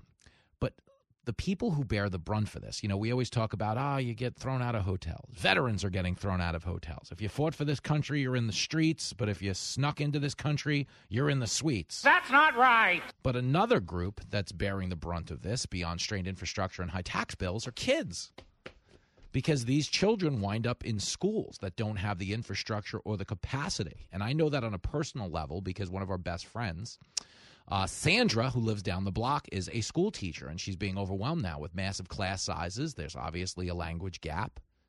and the resources don't exist to provide for these kids. Joining us now on the show, someone who's doing a lot to bring attention to that. Someone who is, I mean, almost the closest thing to royalty on this show. Uh, she is the wife of Florida Congressman Byron Donalds. She is the great, legendary Erika Donalds. Hey, hey, hey. Jimmy, thank you so much. No, this is a big deal. be with you. Level with me, okay? No one's listening. It's just you and me. Who picks out Byron's clothes? Byron picks out his own clothes, He but does. I do have influence in the area for sure. All right, that's interesting that you say that. So you're like a focus group because I do the same thing. Like my wife wants nothing to do with the clothes I wear on TV. Like for real, for real. Like she doesn't want to own this, but I do use her as like a sounding board. Is that essentially the role that you play? Well, I won't say that he asked me, but I have vetoed a couple of ties that just do not look acceptable on television. Erika Donalds, in addition to all of your credentials, okay, you are the CEO of Optima Ed, uh, guest faculty at the Leadership Institute School Board programs, but you're also, I didn't know this, a sergeant in the fashion police. I had no idea. That's right. A decorator. When it comes to my own husband, we need to we need to keep him looking good. No, I I- mean, he is a reflection of me. I, no, I think you. I think you're well within your rights on that. I think you've nailed that one. But I do think, for real, I think you should have veto power. But I think every guy should be trusted to kind of go in his own direction to the extent that it's safe. That's what I think, because I fashion is about capturing your energy on a given day. And if his energy is a certain thing, then he should go with it. But you're right to say certain ties discredit the whole process. You stand your ground. You have our unilateral support here as a radio show. Um, I appreciate that. all right, let's get on to substantive issues really quick. We do have to do some adulting. I apologize. Um, I was telling a personal story before you came on the air. Uh, one of my friends uh, lives uh, actually four houses down from me here on Long Island, is a city school teacher here in New York, and her class has been completely overwhelmed. And of course, she has compassion. These are children, but they don't have the resources, and everyone's education is suffering as a whole. Is that something you're seeing in Florida and maybe in other states as well? Well, the entire country, and especially our major cities, are seeing a huge influx as a result of the invasion at our southern border. Mhm. And just like your neighbor, the teachers are suffering. But most of all, this is unfair to American students. I mean, studies have shown, even in other countries, when you have a massive influx of immigrants, non English speaking, they're taking resources away from American children who are already behind because of the pandemic and also decades of failure in our public school system, not to mention. Mhm. Uh, but not only do the teachers' attention get diverted, we're having to hire more social workers, more special needs services. And those are all resources that not only do our districts not have, but it these resources should be used to catch up American students who deserve the very best education possible. That's a great point. We're talking to Erika Donalds. Uh, a lot of our kids right now, if you look at proficiency levels, it's not pretty, okay, in terms of just reading at a grade level or being proficient in math or something like that. And it doesn't get better when you dilute the quality of their education. And I don't believe this is the fault of the teacher per se. The teachers just don't have the resources there to get this done. So, what is like between you and me? If me and you took over tomorrow, okay, um, once we got done vetoing Byron's ties, okay, what's the next move? Do you start by securing the border? Like, what is your group trying to prioritize in this moment? Well, I would absolutely say that we need to secure the border because we have to protect our resources. As you said, the proficiency rates are abysmal already, mm-hmm. and we have to stop the bleeding of mm-hmm. pushing these resources out to other students who are even more behind. The next thing you do is what we've started to see slowly more transparency, more accountability for proficiency rates, not taking them away like we just saw the state of Oregon do, completely eliminating the requirement of students to be proficient in reading and math to graduate high school. No, we're not going to lower the bar, but we're going to be honest about where we are uh, compared to the bar so everyone knows this is where we have to get to if we, America, wants to compete on the global stage because we are so far behind. Thank you. Very well said. Uh, we're talking to the great Erika Donalds, third member of the Donalds family that I've had on my show. I don't know if you know this, but when we were down at CPAC, Mason Donald snuck onto the show. I remember, and it was the highlight of his life, actually, Jimmy. Stop he still it. talks about it. Stop it. He's like a childhood star. He peaked too soon. Well, listen, we actually resented his appearance because he raised the vocabulary of the show uh, by way too many words. I'm, I'm, I'm one of the. I'm Well, one he of. is. Yeah. he is classically educated, so Thank we're you. big proponents of classical education. Yeah. Shout out to the Optima schools. That's really funny. Well, I will tell you this. Um, the fact that people are starting to, you know, maybe take up this issue a little more vocally is something I appreciate as a parent because they're the kids right now are getting the bill right for so many political policies that don't benefit them and they have nothing to do with. Like kids don't have a lobbyist group. You know, they have parents, but for the most part, the shutdowns, they were the victims of the shutdowns. You know, the my, the the border crisis, they're the victims. So the fact that you're giving them a voice, I do think is commendable and I want to thank you for that. Well, I appreciate that. I've been doing that for over 10 years now, starting with my own children, finding, like you said, they didn't have a voice. And so many other parents feel the same way. So at Optima, Optima Ed, we're happy to do that. And I appreciate you uh, taking this opportunity to talk about an important subject. Oh, well, to be clear, I'm only buttering you up because I'm performing at a comedy club in Naples next week and I might need a designated driver. Yes, it's right down the street from my house. We'll, we'll see you there. Oh, hot damn. That's big talk, Erika Donalds. All right. Well, we're going to play the varsity that night. But thanks for this, and I will see you down in Florida. This was epic. Thanks, Jimmy. You're the greatest. There she goes, the legendary Erika Donalds. Says she's coming out to the Off the Hook Comedy Club to see me down in Naples next Friday and Saturday. This could be a problem. No, it's going to be a damn good time. Byron Donalds, Erika Donalds. I don't know if Mason Donalds comes. He's a little young, but he's welcome. We brought Lincoln to comedy shows. And think about it. Lincoln turned out just fine. All right. Well, he's decent. Greg Stubbe might be there as well. Hot damn. We got a star studded cast in Naples. Buy your tickets to the Off the Hook Comedy Club now. We'll discuss that and so much more with Sean Duffy next.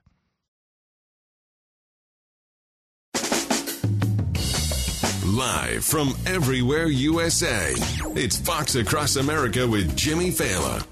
Oh, you bet it is. And here we go, here we go. Back in action for a big hour of Fox Across America with your radio buddy Jimmy Failla. We're going to be talking to cable news super hunk Sean Duffy about last night's disappointing electoral results for the Republican Party. We'll also take a look into tonight's third GOP primary debate. And of course, some bad poll numbers for the guy who happens to be in charge right now. We're talking about Joe Biden, uh, who is, I got to be honest, now polling behind Hamas. I think it's not good. It's either that or within the margin of error. It is not looking good uh, for the commander in chief right now. Biden is such a disaster. Hey, agree or disagree? You're still welcome to be a part of this thing. 888 788 9910. That's the phone number. And you're all welcome inside the huddle. Uh, the show has one rule uh, the only barrier for admission. You can say it every day, and I don't care if you agree. I don't care if you disagree. It is just a talk show. I'm not here to be right. I'm just here to talk, hear what people have to say, and maybe figure out some type of path forward that would create a greater good, okay? Because right now the country's a disaster, and what we need are some people who can be cool. Do you know in Pulp Fiction, when the robbery goes sideways and Samuel L. Jackson is saying, he's like, he's like, uh, you know, tell that to be cool. He's like, and he's like, say, be cool. Okay, that's what we need right now. We need people to be cool. Correct the mundo. So if you're listening to the show, that's the only barrier of admission. Can you dig it? Can you dig it? Can you dig it? Well, even if you can't dig it, 888 788 9910. Uh, out in California, if you saw me last night, I was on the Ingraham angle with Laura Ingraham. Uh, and it was a fantastic TV hit. It was pretty. It was a pretty good hit. All right, I'm not going through this routine for the next half hour. They're giving me a hard time in the control room. But the point is, we had fun on Ingraham last night, and one of the issues we got into was the state of California, where Gavin Newsom has just allocated four million dollars of taxpayer money so death row inmates can transition and switch genders on the way out the door. Well, that's the dumbest thing I ever heard of. When you want to talk about a waste of taxpayer dollars, especially in California, where they won't let you have a plastic straw, but they'll let a female inmate attach a plastic straw to her body with your tax dollars. What the hell did you just say? Well, I think what I was saying to Ingraham is the opposite, right? It's like you've got to pay for some weirdo death row inmate to get rid of his junk so he can start calling himself a woman. It's the Shawshank reduction. Anyway, okay, the point is this is who Gavin Newsom is. This is what big government looks like. These are the kind of misappropriations that we have right now in these woke states of America. Everything woke turns to. Okay, there is no world, none at all, where we owe a death row inmate a gender transition. We're killing these people. It's like the old George Carlin bit. He's like, how come they swab a death row inmate with alcohol before they give him the lethal injection? I think he's got a point. Seriously, you're killing them. Why are they swabbing them with alcohol before you inject a fatal dose of chemicals? Like you don't want them to get infected and die? I maybe there's something to do with like humane method or what have you, but at its surface it seems pretty stupid. As does paying for the transitions, the laser hair removal, or any other okay, gender reassignment for an inmate. But that's what they've done in California. And Gavin Newsom right now happens to be underwater in the polls. He's actually polling below 50% as a guy who wants to replace Joe Biden. He's been running a shadow campaign. He went to Beijing, he went to Israel. He has very much tried to make himself the youthful face of the Democratic Party. The problem is he's turned his state into the world's biggest outdoor toilet. I don't think anybody knows better than Barry. Barry's out in San Diego, California. Barry. How you doing? I like my wife has you on her bucket list. Stop. Whoa, that's sexy. All right, keep talking. and and I have no doubt that being 75 years old and a native born Californian, uh-huh. if I watched, I would remember what it was like. anyway, good for you. I'm listening. You're complaining about California. Uh huh. Okay, I've lived here all my life. I'd leave, but being married and loving her still, mm-hmm. I'm stuck with grandkids here, which are higher on the totem pole than I am. Fair. I respect that.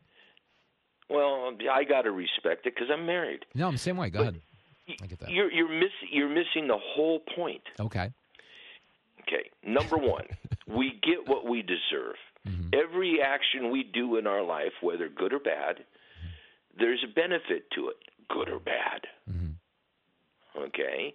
And most people, just like I was, and I'm sure like you, really could give a shit who they voted for in the long run Mm-hmm. until they were 35, 40, once they understood where all the damn money was going. Yep. They're too busy raising a family and trying to stay ahead and get a job and have a future. Yep. Okay? Mm-hmm. And the only other issue is Nancy Pelosi and her, I think it's nephew, mm-hmm. Gavin, have taken it to a fine art. Yeah.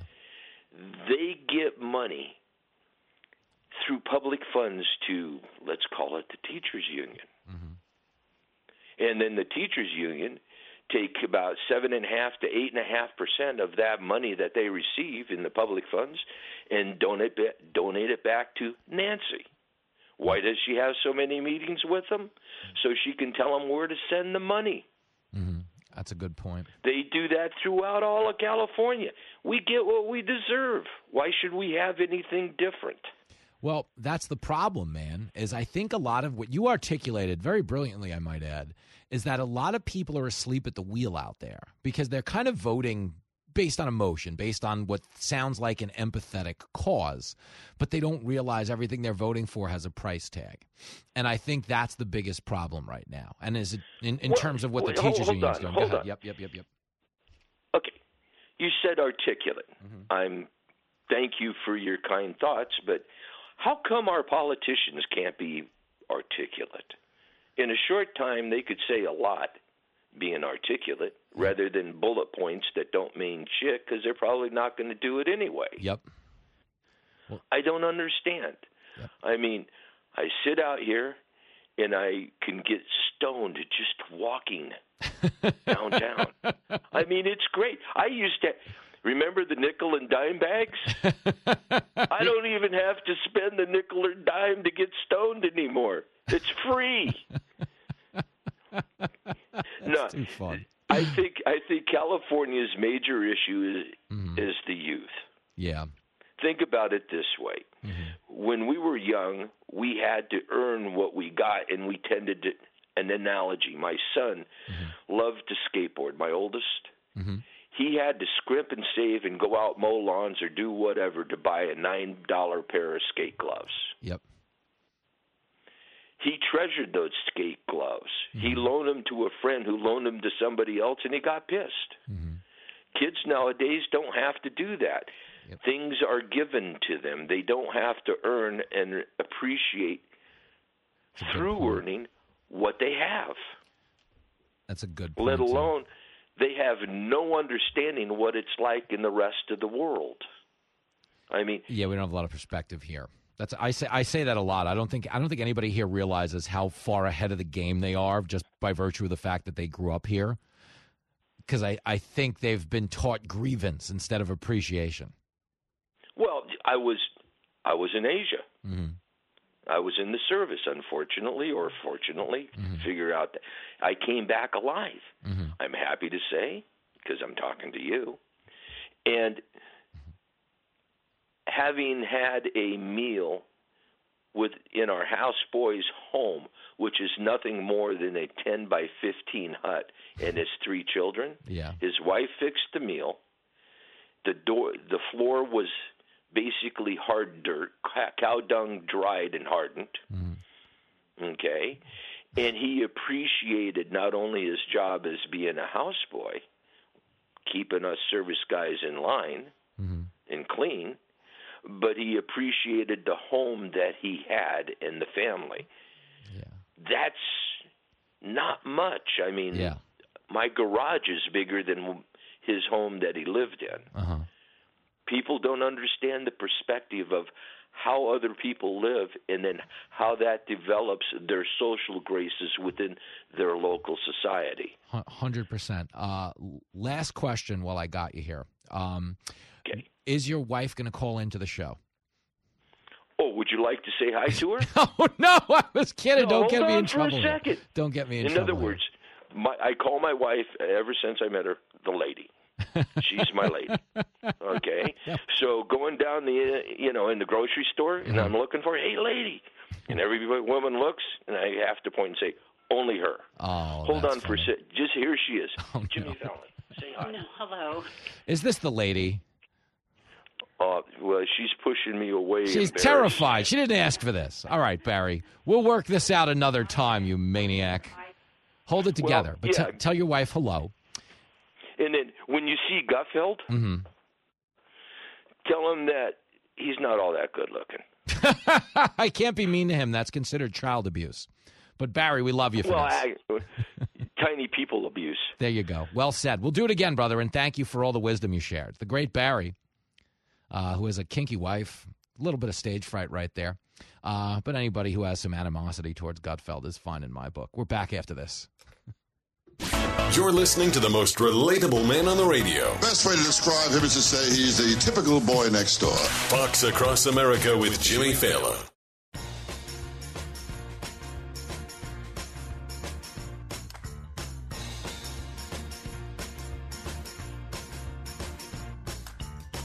It is Fox Across America with Jimmy Failla. We have just received word that James Comer has subpoenaed Hunter Biden and James Biden. Uh oh, I'm in trouble. No subpoena yet for the president, but you know what they're trying to get to the heart of. Are you the big man, Joe? We might be uh, inching closer to a definitive verdict on whether or not he is. Uh, by all accounts, the family was absolutely selling influence through the son. Hunter's a dirtbag. But whether or not that makes its way back to some type of liability for Biden remains to be seen. We will keep you posted, discuss it with Sean Duffy next.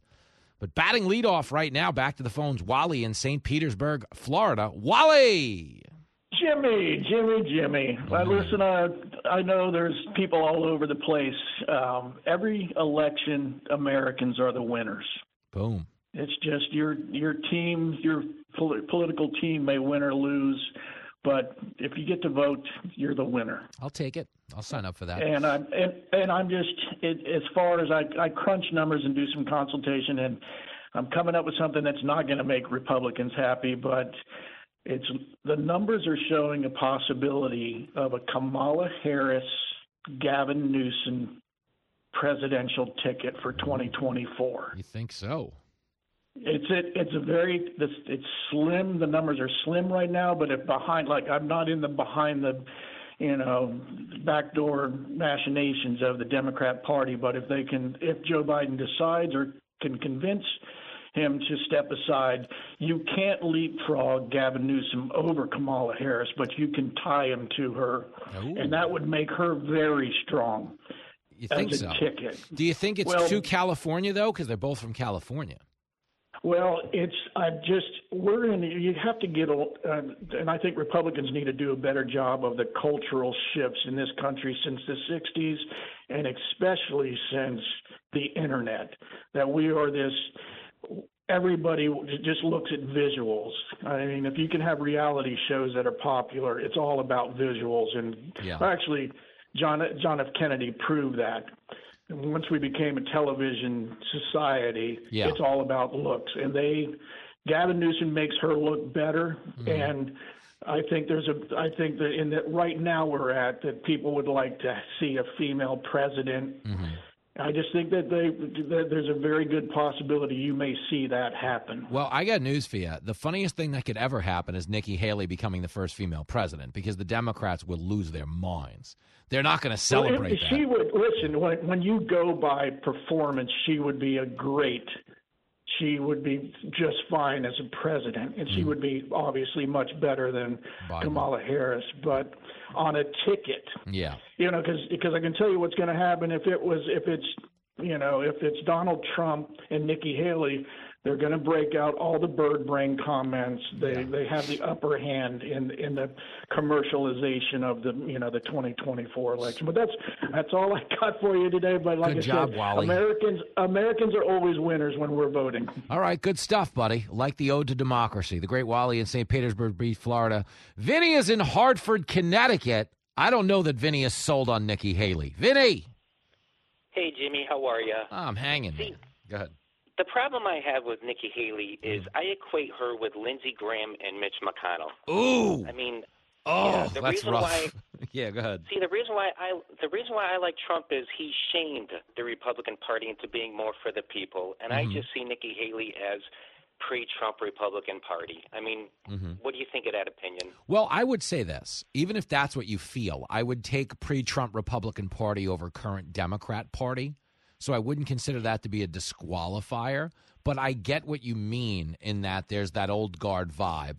But the truth is, I think she, in the conversations I've had with her on the air and off the air, the you know the barometer for getting on this show repeatedly is I have to know them off the air and think they believe what they're telling you because I really don't want to sit here and just be like a propaganda shill for like a political party.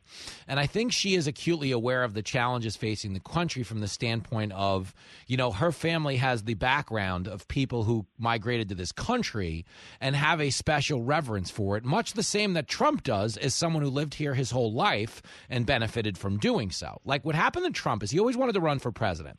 But the reason he finally did commit to it, aside from wanting to be president, was you do develop an appreciation for this country when you realize how much it's helped you, you know, accumulate the quality of life that you have. And I think Nikki Haley gets that. And I think American privilege, which is something I talk a lot about, is something very few politicians emphasize. Trump does it better than anybody, but I think Haley does it well too. And the idea of her being president to me would be amazing because I think she could do the job. I don't think she is as Lindsey Graham ish as you might say, uh, but I do think just the specter of the first, the first anything being Republican is the funniest thing that could ever happen in the age of identity politics. Because you understand, if a woman wins the presidency and it's Kamala Harris or it's any other Democrat, there's going to be like a forced crying session for about a month. They're going to br- break glass ceilings at every public event you ever attend for the next five years and talk about what a triumphant time this is for America. But if the first female vice president is Republican, there's going to be a meltdown because they're not going to acknowledge it as progress. They're going to say she's not even a real woman. And that's the part I think is funny. But all I will say, Vinny, is even if we disagree on Haley, would you agree that she's better than Biden? Oh, listen, I'm a moderate Democrat that doesn't have a Democrat to vote for anymore. I'm one of the. I, I switched. I mean, I went from Obama twice to Trump twice, and I don't see any any Democrat worth anything anymore. No. it's, it's very disappointing. It's a mess. The last the last halfway decent Democrat was Mitt Romney, and uh, I don't know that he was registered as such. Vinny, I appreciate your insights. Please call back anytime and give me any take you got on on all of it. Very sharp stuff as always. Uh, Sean Duffy around the corner. He's got a lot to react to. Let's hope he buckles up, gets out of the hair and makeup chair. I know he's getting pretty, but now we got to get dirty. Let's go.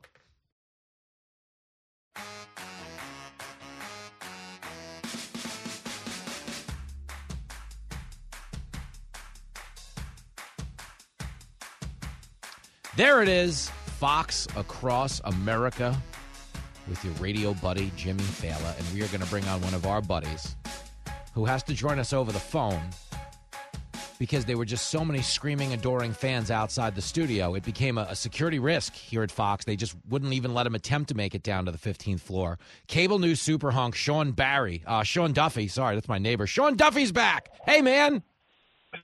Jimmy Phil, I'm not sure about uh, screaming adoring fans at Fox, but I can say probably screaming kids at my house. that's, probably, that's the only screaming I get, Jimmy. You get the screaming adoring fans. Well, listen, Good I agree with you though. Uh, Thanks for having me. Even even even if by phone, uh, you do pick up the spirit of the show, and you need to know that. And that's why we're happy to have you on, Sean. Uh, with Well, or without the with, with or without the screaming kids. Now the problem is, okay, you have hundred kids in the year 2023, where you can't do any of the things our parents did. Like our parents had screaming kids, and they'd give us like a shot of brandy when we were three and knock us out. Or they would have a station wagon and they put like ten kids in a station wagon, like five in back, and off you would go. And now it's like everyone needs a seat and a seatbelt and all that jazz. Times are changing, Jimmy. Time was you could let one of these kids drive the car, and you could be in the back. You know. Exa- especially When you're coming home from the bar in Wisconsin, it's like you can, son, you're gonna you're gonna drive home. I'm, Happy- you're 12 years old. Have, happy 12th kidding. birth, happy 12th birthday. Take the back roads. You know what I'm saying? That's right. Take That's exactly right. Take the back roads. Well, let's talk about. There's a lot to get to, and Sean Duffy, you know things, but let me start here. Okay, I was reading uh, a report earlier that Tim Ryan, uh, you know your ways around the whole the uh, halls of Congress. Of course, he was in the Senate, but Tim Ryan is calling on Biden to get out of the race. Is that significant, or is that just one dude? So we're talking Tim Ryan, Democrat congressman, used to be from Ohio, Yes. ran for the Senate. Yes. So listen, so Tim Ryan is kind of a blue dog Democrat, right? Okay. He kind of had some progressive leanings, but yeah, he he uh, he kind of had some Republican tendencies. It's a huge deal, and and the dirty secret, Jimmy, is Democrats aren't dumb. They see what everyone sees about Joe Biden. The man is failing, right? Whether it's you know verbally, policy wise, um, just physically, and they see his poll numbers down at 36 percent, and they go, "This this guy probably can't win." The problem Democrats have, Jimmy, is that if Joe Biden gets out, Democrats have a civil war because you're stuck with Kamala Harris on one side, who's a minority woman um, who can't win because she's horrible, or you have like a guy like Gavin Newsom on the other side, who's a white guy who Democrats hate. Do they And so that civil war will be intense.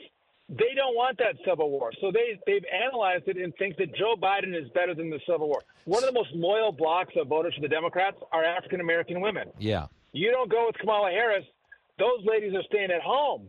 They're not coming out. And Democrats don't win. Yes. So this is an understanding. They're like, nope, we're just going to sit out. Well, and uh, oh, what's his name? Obama's uh, former Yeah, Axelrod. political advisor, Axelrod. said the same thing.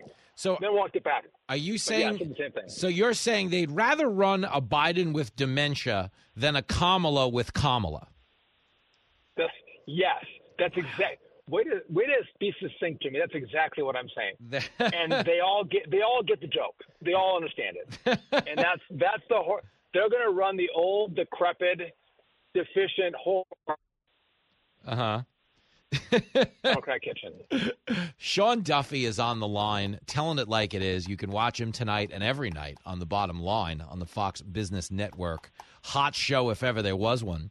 And, uh, you know, we bring up business because at the end of the day, I think so much of what will ultimately determine who is on the ticket is fundraising. And it sounds like Biden is not having a problem fundraising. It sounds like they're bringing in good money. They are. The, here's the problem, though. Mm-hmm. Uh, they're they're not giving to Joe Biden because they love Joe Biden. Yep. They're giving to Joe Biden because they're afraid of Donald Trump, right? Mm-hmm. Trump is the motivating factor for Democrats to give, and it's it's the oxygen of a campaign, or it's Yep. you know bullets in the chamber. If we were going to you know go Yeah, back to the old '80s, like, we could say that. Uh huh. it's, it's how you, it's how you run your campaign. Money, money, money matters. Yep. And last night, Jimmy, what happened, you know, across the country, Democrats had a really good night. Yep. Abortion worked for them. Yep. And if you're Joe Biden, you sit back and go, look, at we won in 2022. We just won last night. Joe Biden, the polls might say one thing, but I'm gold. I'm political gold. Keep me in the race. And you know, I don't think. I mean, Joe Biden wasn't on the ballot. That's not true. But you can make the case to Democrats, and that can be pretty effective. Yep, no question there. We're talking to the great Sean Duffy. Uh, you know, when I look ahead, I think the I think the reality for tonight is because you got this big GOP primary debate. Okay, I I don't know that everyone's going to rush out and watch this thing because it's Garfield minus Garfield. You know, with no Trump, there just hasn't been the same level of attention or energy going into it. But when you bring up uh, the idea of voting for something instead of voting against something, you know, the Democrats are voting against Trump; they're not necessarily voting for Biden.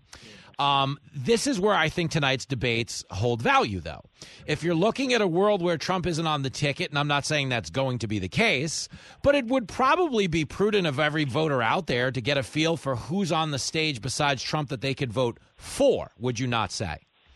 I, I would agree, and that's why the tack that Vivek Ramaswamy has taken.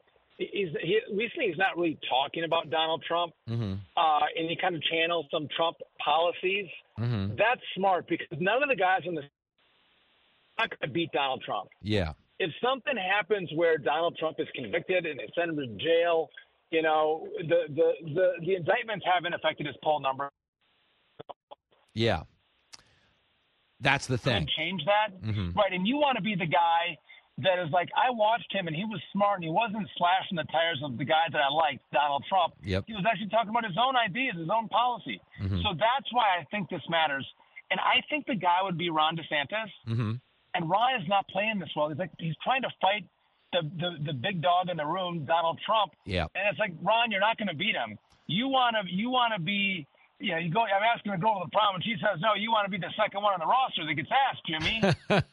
he's, the, he's the second girl asked to the prom, not Come- the first. Come on, Sean, Sean Duffy. Guy like me never hears no. What are we talking about here? I, got game. Well, w- w- you were on my show on, on Monday night, and you had these fabulous like white shoes, like like Elvis would have worn the shoes that you were wearing. shoes like that, girls don't say no, Jimmy. no, ma'am. They do. They call me the king of cable news for nothing. Next time I'll bring the rhinestones. Uh, I'm surprised you didn't have on with the shoes. That's for sweeps week. We got to save the certain, you know, certain gambits for certain times.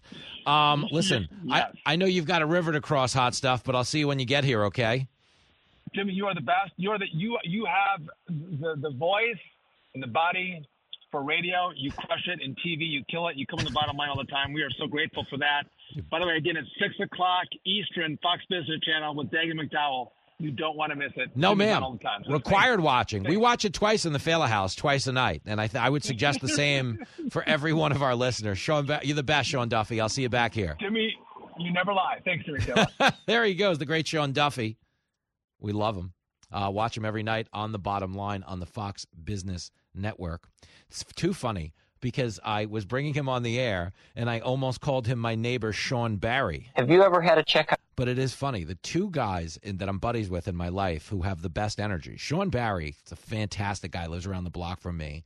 He has drank more beer in my backyard than I have. He's one of those guys that comes over your house. You you know you can go to bed. He's still going to be there. it doesn't. You leave for work the next morning. He's still sitting in your backyard. He's like one more cigarette, one more cigarette. Uh, but he has that same feel good energy that a guy like Sean Duffy does. And uh, I like it's the whole this. It's my whole point of being alive, man. Okay. Uh, I like people who are a force multiplier of positive energy. You'll never be in a room where Sean Duffy or my buddy Sean Barry walks into and the collective mood doesn't improve because you know they're like smart, fun, good time people, you know, that aren't going to drag the room down with some type of drama or petty personal grievance. The best life advice I can give you, whatever you're trying to do with your life, do it like you're a dog who has a job. You know, everybody's happy when a dog shows up. Oh, who's that right there? Who's a big boy? Who's a good boy? Oh, that whole thing. I say that every day. When you go to the airport and you see the dog who's in charge of checking luggage, he's always wagging his tail and he has a big doggy smile on his face because he can't believe they're counting on him to save the plane. He's kind of humbled, flattered by the whole thing, and it's exciting. And that's me every time I walk onto a TV set or a radio show. I can't believe they're counting on me to save the show. So the tail's wagging, we're always in a good mood. And that's the best life advice I can give you. If you're a force multiplier of positive energy, everybody will be happy to see you entering the room. Uh, maybe not sad to see you go, but you know, understanding that they are uh, less off uh, because your presence is no longer there. And if they learn to value your presence, they find ways to include you in things you might want to be a part of. And I think it's really good life advice. You know how I always say, like, be a Republican, be a Democrat, just don't be a. Okay, but if that's too far into the weeds, just go out and be a dog with a job. That's very much Sean Duffy. Uh, as it pertains to the job of presidency, we got a bunch of candidates taking the stage tonight. I will give you a level of weapons grade honesty when we come back in terms of what to watch, where to watch it, because it's not on my channel tonight. I'm not going to be here. I'm going out to Kat Timpf's stand up show at the Hard Rock around the block and acting excited to be there. Uh, but no, it's gonna be great. But uh, Gutfeld will be there, all, all Fox pals. But when you watch this debate tonight, if you're not coming to hang out with Kat, okay, watch the debate, and I'll tell you how to watch it next. It's the show that leaves you hungry for more. We'll probably sit around and cook some soup, eat bread and desserts, and just get all fat and sassy. This is Fox Across America with Jimmy Failla.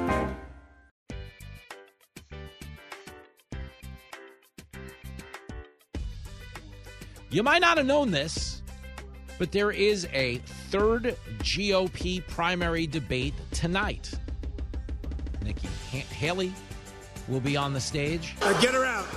Get her out of here. Come on. Chris Christie will be there. There's a slob. There's a real slob. Come on, man. There's a good people. Vivek Ramaswamy. This guy will say anything. All right. Well, Ron DeSantis will be there as well. Get him out of here. Get him out. So Trump does not sound like he's a fan of the field. Well, Trump isn't going to be there, uh, as you probably know by now. But the third debate is going on nonetheless. And I always tell people to watch this stuff if you can, just to get a feel for the character of the person. I just want people to vote for something. I don't care if you vote Democrat. I want you to vote for something. Okay, Vinny, who called in earlier from Connecticut, made a brilliant point. He said he's a moderate Democrat, but he has nobody to vote for right now because his party left him behind. That's something you hear a lot from people like Bill Maher. Okay, Bill Maher is still a liberal, but the reason Bill Maher doesn't align with his party is the bar the party has abandoned all of its principles. They were the party of free speech for a long time. Then you couldn't say anything. Then all of a sudden it was okay to say you supported a terror group. What the hell is the world coming to? I don't know. They're just all over the map. But as it pertains to tonight, you should always be watching in terms of who you could vote for.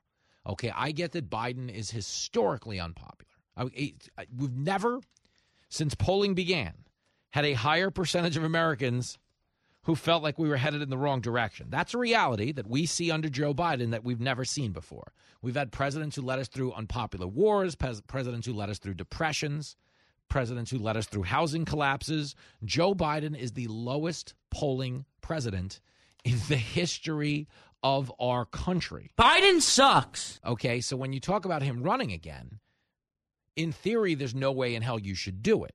But the reason they're going to try to pull it off is because if Biden wins, the rest of them are all in charge. That's true. That is true. The appeal of Biden, okay, is that he can't do the job. As weird as that sounds to you and me, because we want a formidable president in there, Biden's selling point is that he's not formidable and that people behind the scenes, the DC bureaucrats who really run the country, get to play a larger role if he wins. That is correct. So when it comes to beating him, which I think everybody in both parties should be on board with doing, okay, whether that means you're a Democrat who just wants him to get primaried and somebody beats him, or you are a Republican who wants a Republican to win. I don't think anyone listening to the show in good conscience should want him to win again because if he wins, that means more bureaucracy in our life. Okay, you know the bureaucrats? Okay, when they went out and shut down the schools, denied your kid an education if he went to public school, forced him onto Zoom, where kids lost up to two years of academic gains. I love the poorly educated. That was decided by bureaucrats, okay? Forcing a mandate. All of these climate initiatives, okay? Car companies need to make this percentage of electric cars You know, you can't have this type of stove. You know, the Democrats like to tell you when it comes to abortion rights, the government needs to stay out of your bedroom. But the government bureaucrats in D.C. are in every other room of my house. They're filming an HGTV show right now. Here's the stove you can use. Now let's let's leave the kitchen, go over to the garage. Here's the car you can drive. Let's leave the garage, go and check the water heater. Okay, let's get that out of the way. That's what they're doing now. They're telling you, oh, here's the light bulb you've got to use. They say, you know, stay out of the bedroom. They're in every room of the house. They're on the roof of the house telling you you got to put solar panels on it. They're everywhere. And the truth is, a lot of what's happening to us in their in our country is not something you vote for. Okay, when the Inflation Reduction Act spent 1.2 trillion dollars, none of which had to do with inflation. What a fraud. But they did it anyway because they wanted to invest in climate change. But we didn't vote for that. We didn't say, "Hey, can you at a time when we're 33 trillion dollars in debt, print and spend another 1.2 trillion dollars?" That is financial lunacy. Which is why nobody voted for it, but bureaucrats did it to us anyway. They're the ones that regulate away your freedoms. And when they go out there and tell the president, well, it's an emergency, declare an emergency, and that gives the government the right to take away your powers, that's what they do. That's what a COVID emergency was. That's what a climate emergency will be. Okay, bureaucrats are ultimately going to push Biden to declare one, which is going to curtail a lot of your freedoms. And Biden is too spineless to stand up and say no. Okay, I tell you this all the time. Joe Biden as a president is the equivalent of an elderly relative with dietary restrictions. You've all gone out to dinner with the old grandpa, your uncle, or something, and the waitress comes and he's like, I'll have the lasagna. And then before the waiter walks away, you grab him and go, listen, he can't have cheese. Uh, bring him the steak. He won't know the difference. It's, fun. Okay. And they're like, oh, yeah, it's totally fine. 10 minutes later, the steak comes and he's like, yeah, so glad I ordered the steak. This is great. Biden's lost his marbles. But for real, that is Biden. Okay. That's what he'll do. Okay. As a politician, he was like, I'll have the lasagna. And they were like, no, no, he can't. He can't have the, he needs to have the bacon wrapped socialism. You've got, you've got to bring him the cultural Marxism and the, you know, the climate ideology and everything in between because John Kerry's trying to make some money off this deal. Money, money, money, money, money, money, money. Okay, that's what's going on right now. You need an able bodied president who has all of their faculties, someone who can be their own person, if for no other reason than because we will have some modicum of a voice in the government and how it functions. Right now, okay, we had an election Okay. Biden wound up winning the election in 2020. I don't remember that ever happening. But it did. Okay. But the bottom line is we didn't get a president, we got an empty vessel through which DC bureaucrats could regulate away most of the freedoms you enjoy. Tell them like it is. So even if you're a Democrat, you can, there's no world where we as a country benefit with four more years of Joe Biden. Okay, 76% of Americans think we're going in the wrong direction right now. Okay, if this is a sports team, not only have they fired the coach, but by now they've fired the general manager who hired him. Okay, if this is any other job besides President of the United States, everyone's been fired. So there's no world where we can look out at the single most important job being done in the world and say they deserve a do over. If 76% of the passengers think the vehicle's headed the wrong way, it's time to make a change before it's too late. And this debate tonight's an opportunity to look into new drivers because the old one sucks.